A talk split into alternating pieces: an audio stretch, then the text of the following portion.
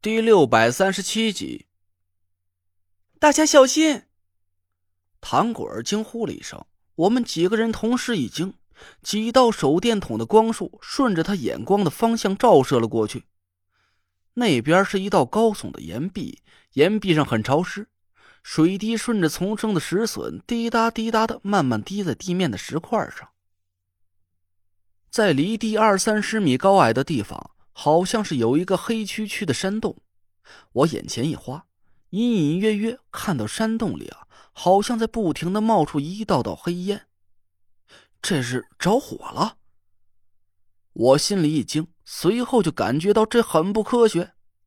溶洞里到处都弥漫着一股冷阴阴的潮湿味儿，就像是连续一个多月被梅雨泡透了的天气似的。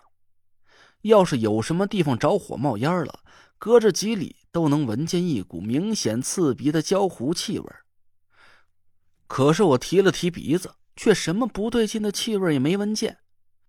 紧接着我就警觉了起来，我判断这有可能是阴阳傀儡出现了，这道黑烟就是他们放出来的尸煞之气。快，大家赶紧捂住口鼻！我赶紧出声示警，大家纷纷撩起衣服捂住了口鼻。田慧文手腕一翻。一张银闪闪的符箓已经捏在指尖上，别急，先看情况再说。我抬手阻止了田慧文，赶紧释放出一道神识，朝着黑烟冒出来的方向探查了过去。可奇怪的是，我的神识笼罩住黑烟冒出的洞口，却没感觉到任何奇怪的气息，阴气、煞气、死气、湿气、起床气，什么都不是。我怎么感觉那一道道黑烟，就像是无数个活物似的？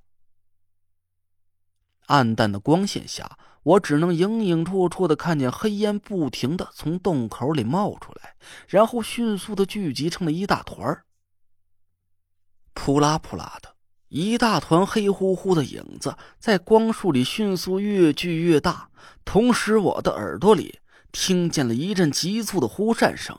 就像是某种鸟类在迅速的拍打着翅膀似的。几声尖利的叫声过后，那团黑影猛地暴起，快速朝我们几个人俯冲了过来。我我我操！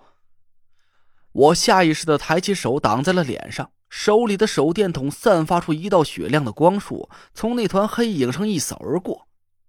没想到的是，那团黑影却好像是有点惧怕手电的光束。黑影在强烈的光束前猛然散开，往后折了个头，然后又在光束照不到的地方重新聚集起来，紧接着又吱吱怪叫着从另外一个角度朝我们急冲了过来。扑啦扑啦的声音不绝于耳，还夹杂着一阵吱吱的像是老鼠一样的叫声。我看不清那些是什么东西，但我能明显的感觉到那团黑影。绝对不是来请我们五个人住店吃饭的！我靠，那什么玩意儿啊！我只感觉背后的汗毛都倒竖了起来，一把搂过田慧文，把她护在怀里。郭永哲一声就喊了起来：“是蝙蝠！快，所有人背靠背围成一圈，把头灯和手电筒全都打开向外照。蝙蝠是怕光的，只要你们别乱动，他们就不敢过来。”我们几个人赶紧手忙脚乱的背靠背站好，按郭永哲说的，把头灯和手电筒都摁亮了，一起朝外照了过去。这招果然管用，四下散开的光束几乎是交织成了一张没有死角的幕布，把我们五个人笼罩在里面。蝙蝠群一边尖叫着，一边纷纷躲避光束，逃窜到阴暗的角落和石缝里，然后又重新聚集成一群。瞅准了机会啊，就又一次朝我们发起了进攻。奶奶的，真够难缠的！遇见强光都不逃走，看起来这不像是普通的蝙蝠。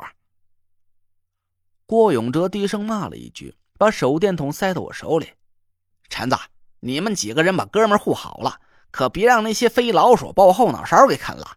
哥们要放大招了。”我赶紧接过手电筒，也没心思问他大招是什么了。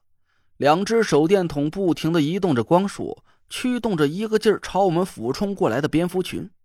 离远了看，蝙蝠群只是一团幽暗的黑雾；可等那群畜生飞到了眼前，在手电筒的光束下，面目真是狰狞可怖。我以前没见过真正的蝙蝠，在我的想象里，蝙蝠应该是和图片上画的差不多，体型很小，颜色暗黑，哪怕是展开了翅膀啊，也顶多只有巴掌心儿大小。要是把蝙蝠的翅膀给剪掉，就和个刚出生的小老鼠似的，根本没什么可怕的。可我现在看到的真实场景，却远远不是想象中的那么温柔。这些蝙蝠的体型明显比图片上看到的要大了很多，差不多展开翅膀啊，得有个半米左右。